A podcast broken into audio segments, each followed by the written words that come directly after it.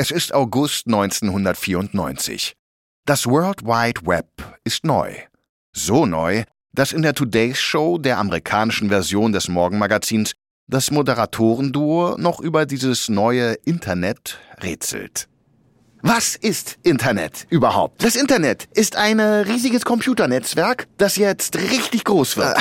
Wie meinst du das? Wie soll ich, also was, äh, schreibe ich da was rein? Wie äh, Briefe? Bei der Post? Ja, genau, so ähnlich. Okay, diese Sendung ist aus heutiger Sicht ungefähr so peinlich wie furchtbare Schulfotos aus der Mittelstufe. Aber irgendwann hatte jede und jeder letztendlich verstanden, was das Internet ist. Die Frage war dann, wie man überhaupt auf diesen Datenhighway zugreift. Nicht, dass es damals viel zu sehen gegeben hätte. Es gab nur ein paar tausend sehr langweilige Websites. Keine schicken Grafiken oder Videos, nur eine nüchterne Textzeile nach der anderen. Doch ein Jahr nachdem im Fernsehen über das Internet gerätselt wird, bringt ein neues Unternehmen die Menschen mit Höchstgeschwindigkeit ins Netz. Dieses Unternehmen ist Netscape. Jede Person, die ein Modem besitzt, kann plötzlich mit dem kostenlosen Browser von Netscape im Internet surfen. Weniger als ein Jahr nach dem Start hat Netscape bereits 10 Millionen Nutzerinnen und Nutzer. Das sind mehr als 90 Prozent aller Menschen, die zu diesem Zeitpunkt überhaupt online sind. Währenddessen verliert Microsoft, das milliardenschwere Unternehmen, das den Markt für Desktop-Computer beherrscht, den Anschluss. Und das macht vor allem eine Person ziemlich wütend. CEO Bill Gates. Im Mai 1995 kündigt Gates an, dass Microsoft einen konkurrierenden Browser herausbringen wird. Diese Nachricht setzt den Vorsitzenden und Mitbegründer von Netscape, Jim Clark, extrem unter Druck. Der forsche Texaner beruft im August 1995 eine dringende Vorstandssitzung ein. Jetzt sitzt neben ihm der 24-jährige Mitbegründer von Netscape, Mark Andreessen. Dessen offizieller Titel, und das ist kein Witz, Vice President of Thinking Up Stuff ist. Also Vizepräsident für sich Zeugs ausdenken. Der gesamte Vorstand blickt besorgt zu Clark. Um Microsoft zu schlagen, brauchen wir Geld. Wir brauchen eine echte Kriegskasse und es gibt zwei Möglichkeiten, das zu bekommen. Wir können entweder mehr Geld von äh, diesen Raubtieren namens Risikokapitalgebern aufbringen oder wir gehen an die Börse. Clark blickt zum Netscape-CEO Jim Barksdale. Es ist viel zu früh für einen Börsengang. Ja, wir hatten 40 Millionen Dollar Umsatz im letzten Quartal, aber wir sind immer noch nicht profitabel. Andreessen richtet sich auf und beugt sich vor. Ich sage, wir gehen an die Börse. Wir schaffen es auch ohne Risikokapitalgeber. In Barksdales Kopf schrillen alle Alarmsirenen. Wenn wir jetzt an die Börse gehen und floppen, sind wir erledigt. Das Gremium stimmt ab. Unentschieden. Aber dann gibt Clark die entscheidende letzte Stimme ab. Als das Unternehmen an die Börse geht, ist es erst 16 Monate alt und hat noch keinen einzigen Cent Gewinn gemacht. Doch am Ende des Tages ist Netscape 2 Milliarden Dollar wert, umgerechnet und inflationsbereinigt ungefähr 2,2 Milliarden Euro. Es soll als einer der erstaunlichsten Börsengänge aller Zeiten in die Geschichte der Wall Street eingehen. Und diesen Kampf wird nur eines der Unternehmen überleben. Doch für Microsoft ist das nur das erste Gefecht eines aufziehenden Browserkrieges. Wer auch immer die meisten Blicke auf sich ziehen wird, wird zum Türsteher des Internets. Und Microsoft ist es gewohnt zu bekommen, was es will. Entweder es verleibt sich seine Gegner ein oder es löscht sie einfach aus.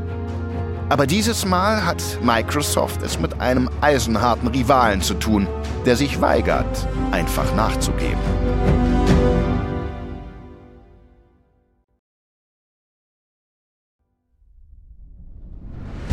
Ich bin Marc Ben Puch und das ist Kampf der Unternehmen von Wandery.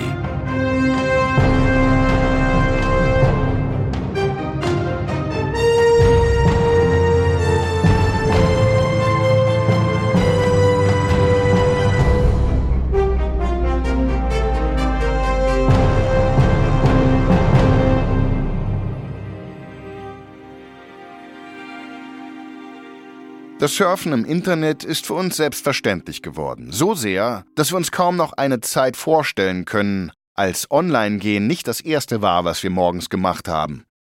In unserer neuen Staffel Kampf der Internetbrowser reisen wir zurück zu den Anfängen des Internets. In eine Zeit, in der das Internet noch ausschließlich die Domäne von Computernerds und Wissenschaftlerinnen und Wissenschaftlern war.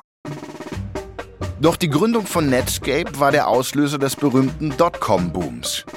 Indem Netscape das Navigieren im Internet vereinfachte, stieß es die virtuellen Türen für eine breite Öffentlichkeit auf. Microsoft kam überraschenderweise zu spät auf die Internetparty, aber es machte seine Verspätung wett, indem es Unsummen in einen hastig entwickelten Browser steckte.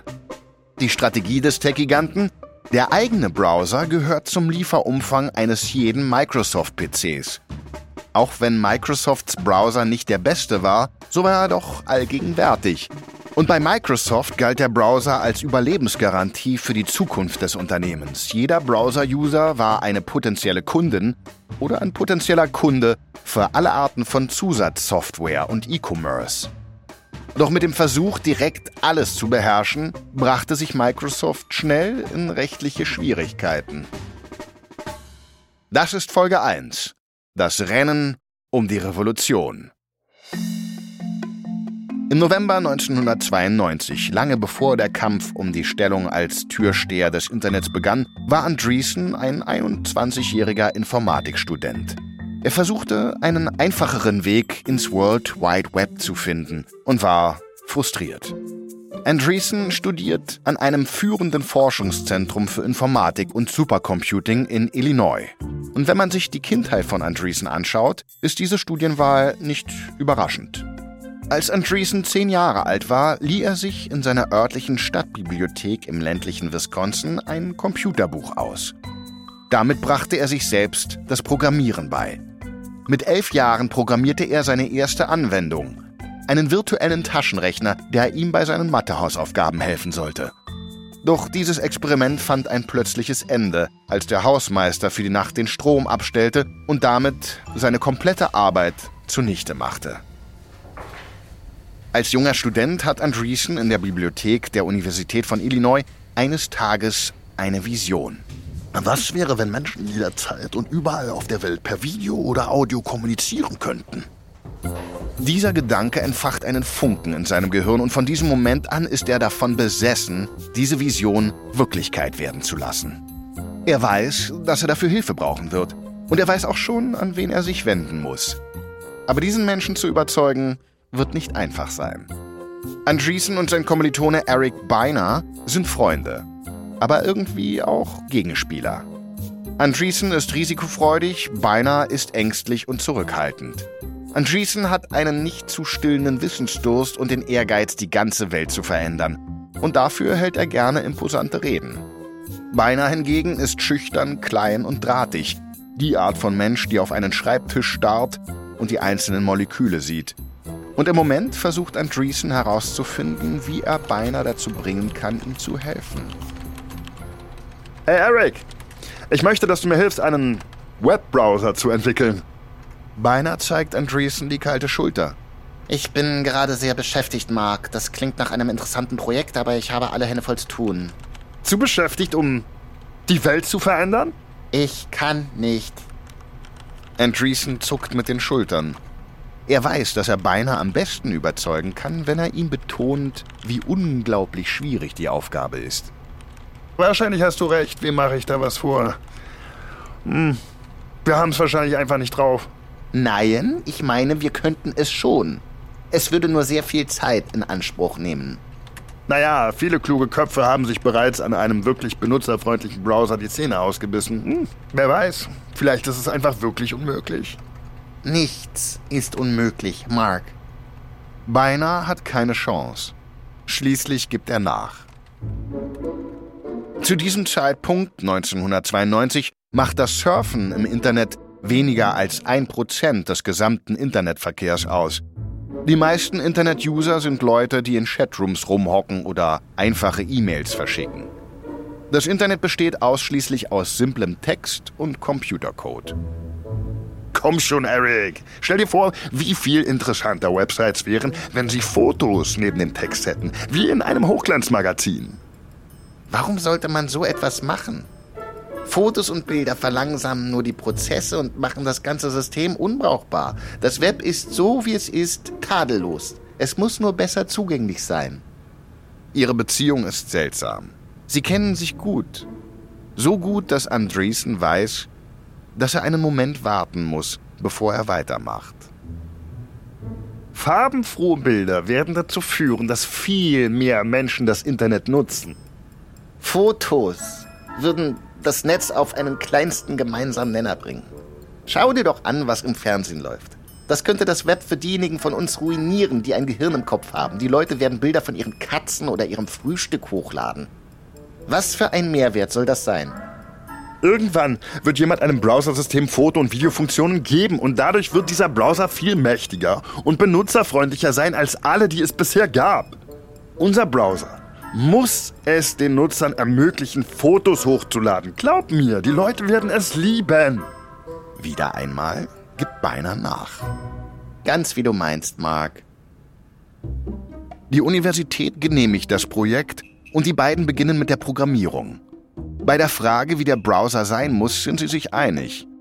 Er muss benutzerfreundlich, zuverlässig und fehlerverzeihend sein, also auch dann funktionieren, wenn die Nutzerinnen und Nutzer keine ausgebildeten Programmierer sind. Und zwar so sehr, dass Ihr Browser auch dann auf den Inhalt einer Website zugreift, wenn Fehler im Code der Website sind. Außerdem sollen Nutzerinnen und Nutzer auch ihre eigenen Webseiten erstellen können, und Wörter, die Hyperlinks sind, sollen blau und unterstrichen sein, damit sie leicht zu erkennen sind.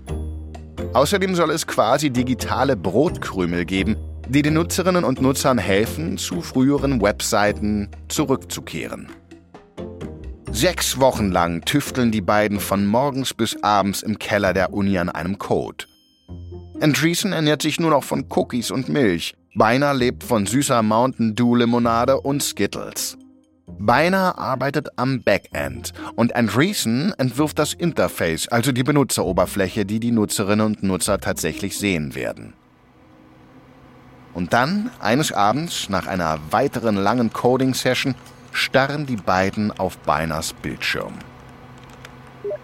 Alter Eric, ist das irre schnell. Und es sieht richtig gut aus, dank dir.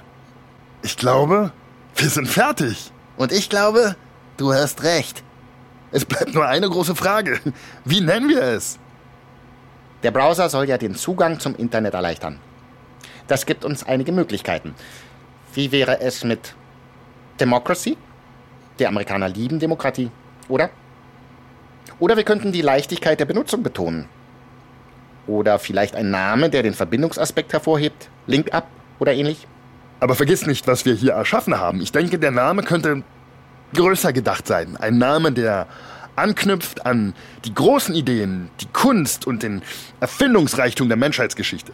Du warst schon immer ein sehr bescheidener Typ, Mark. Hey, guck dir mal die Grafik an. Die gesamte Oberfläche besteht aus kleinen Quadraten und Symbolen, die man anklicken kann und sie passen alle ineinander. Zusammen bilden sie eine größere Einheit, ein größeres Werk. Ja, und? Es ist ein Mosaik. Das ist es. Das ist der Name. Hm, nicht schlecht. Und das Web selbst ist wirklich ein Mosaik, wenn man darüber nachdenkt. Jede Website ist wie ein einzelner Stein, jeder Nutzer auch. Und wenn man herauszoomt und die Gesamtheit betrachtet, ergibt das ein größeres, sich ständig veränderndes Bild.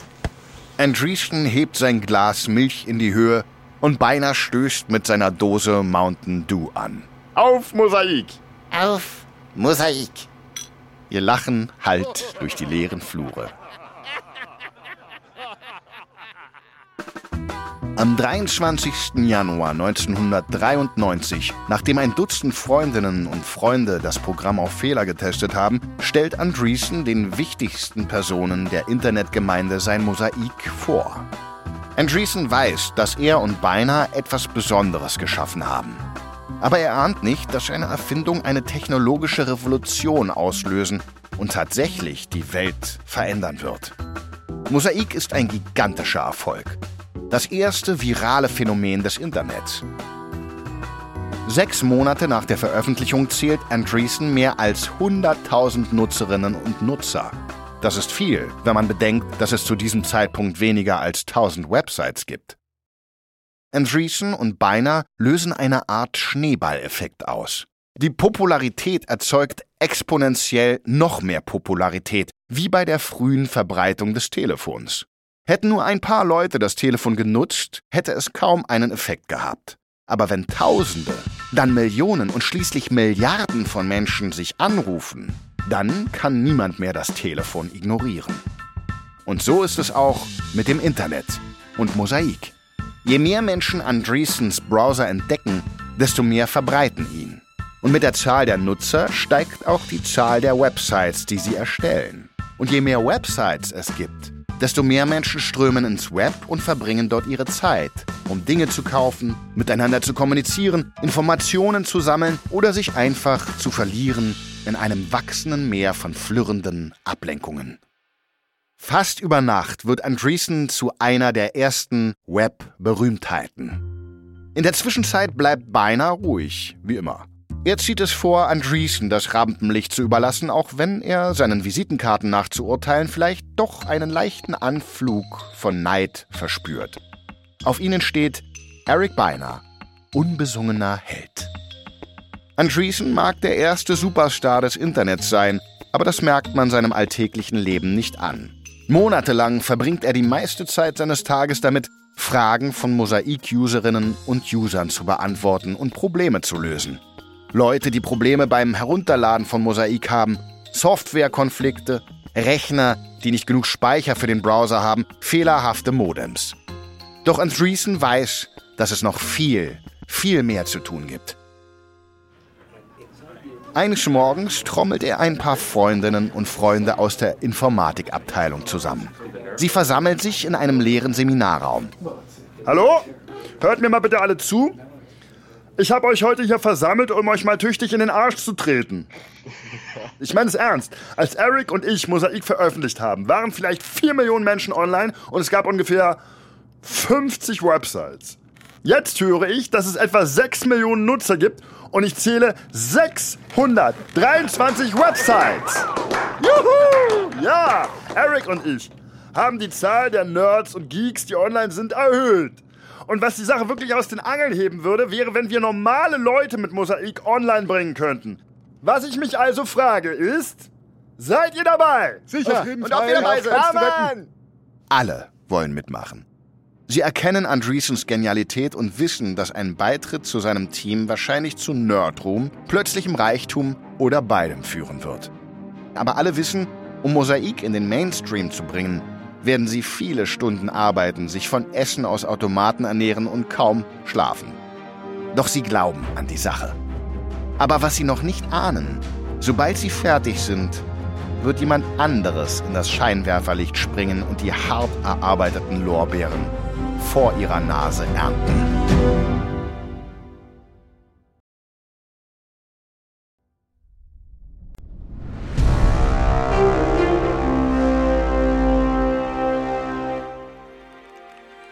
1994, einige Monate später in der Woche vor Thanksgiving. Andreessen beobachtet, wie ein Ingenieur des Mosaik-Teams buchstäblich den Schalter umlegt. Sie haben soeben eine Version von Mosaik für Personal Computer mit Microsoft Windows, das beliebteste Softwareprogramm der Welt, veröffentlicht. Die Frage ist, werden auch Normalos, die nicht ihre komplette Zeit am Computer verbringen, Mosaik herunterladen? Die Windows-Version des Browsers ist nicht nur kostenlos, sondern auch für Computerneulinge leicht herunterzuladen und zu installieren. Nun bleibt die Frage, ob die Mund-zu-Mund-Propaganda ausreichen wird. Werden die Leute Mosaik herunterladen?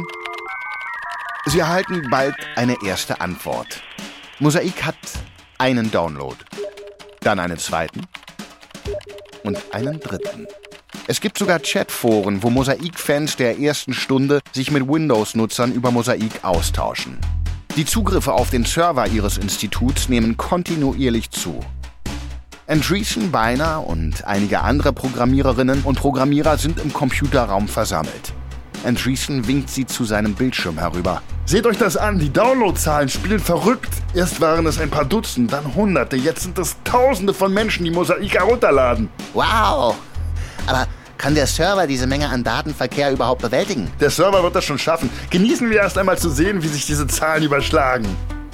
24 Stunden später kommt Andreessen zurück, in der Hand eine Tüte mit wohlverdientem Fastfood.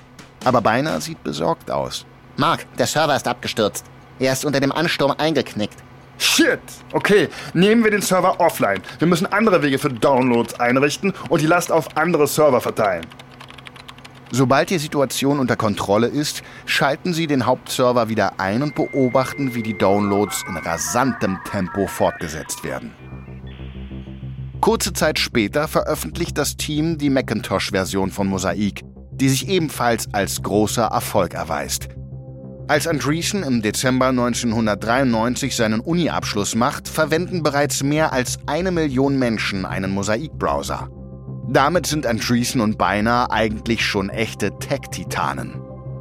Aber es gibt ein Problem.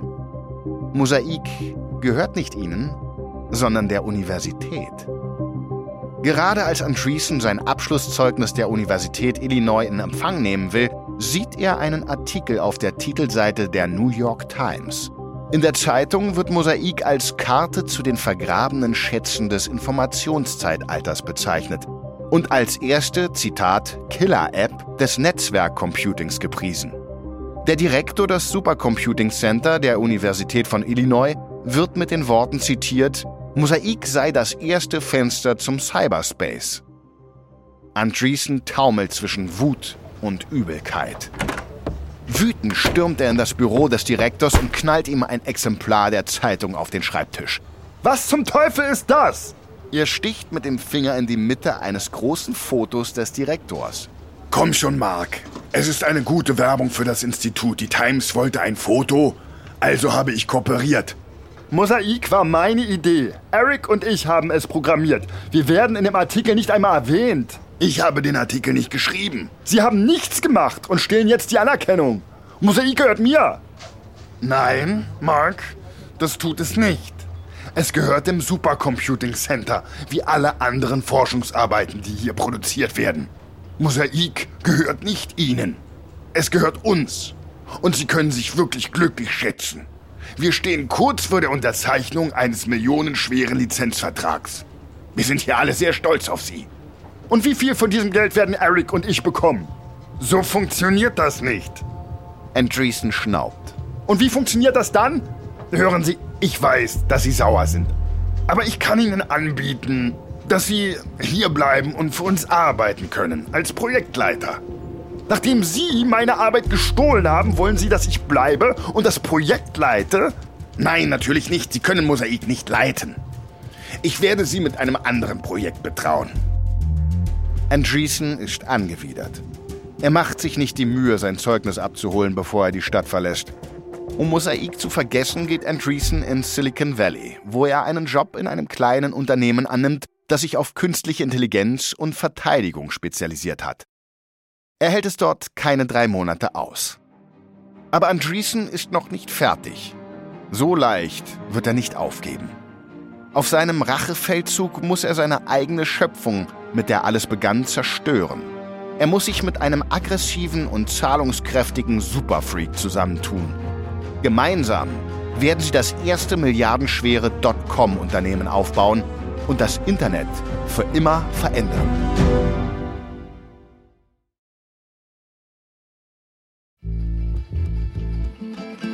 Das ist Kampf der Unternehmen von Wondery. Ich bin Mark Ben Puch. Adam Pennenberg hat diese Geschichte geschrieben, bearbeitet wurde sie von Emily Frost. Kilian Mazurek hat die Folge übersetzt und adaptiert. Produzent für Studio J, Janis Gebhardt. Das Sounddesign haben Kyle Randall, Sofian Auder und Aljoscha Kupsch gemacht. Für Wondery Producer Patrick Fiener und Tim Kehl. Executive Producer Marshall Louis. Kampf der Unternehmen wurde entwickelt von Hernan Lopez für Wondery.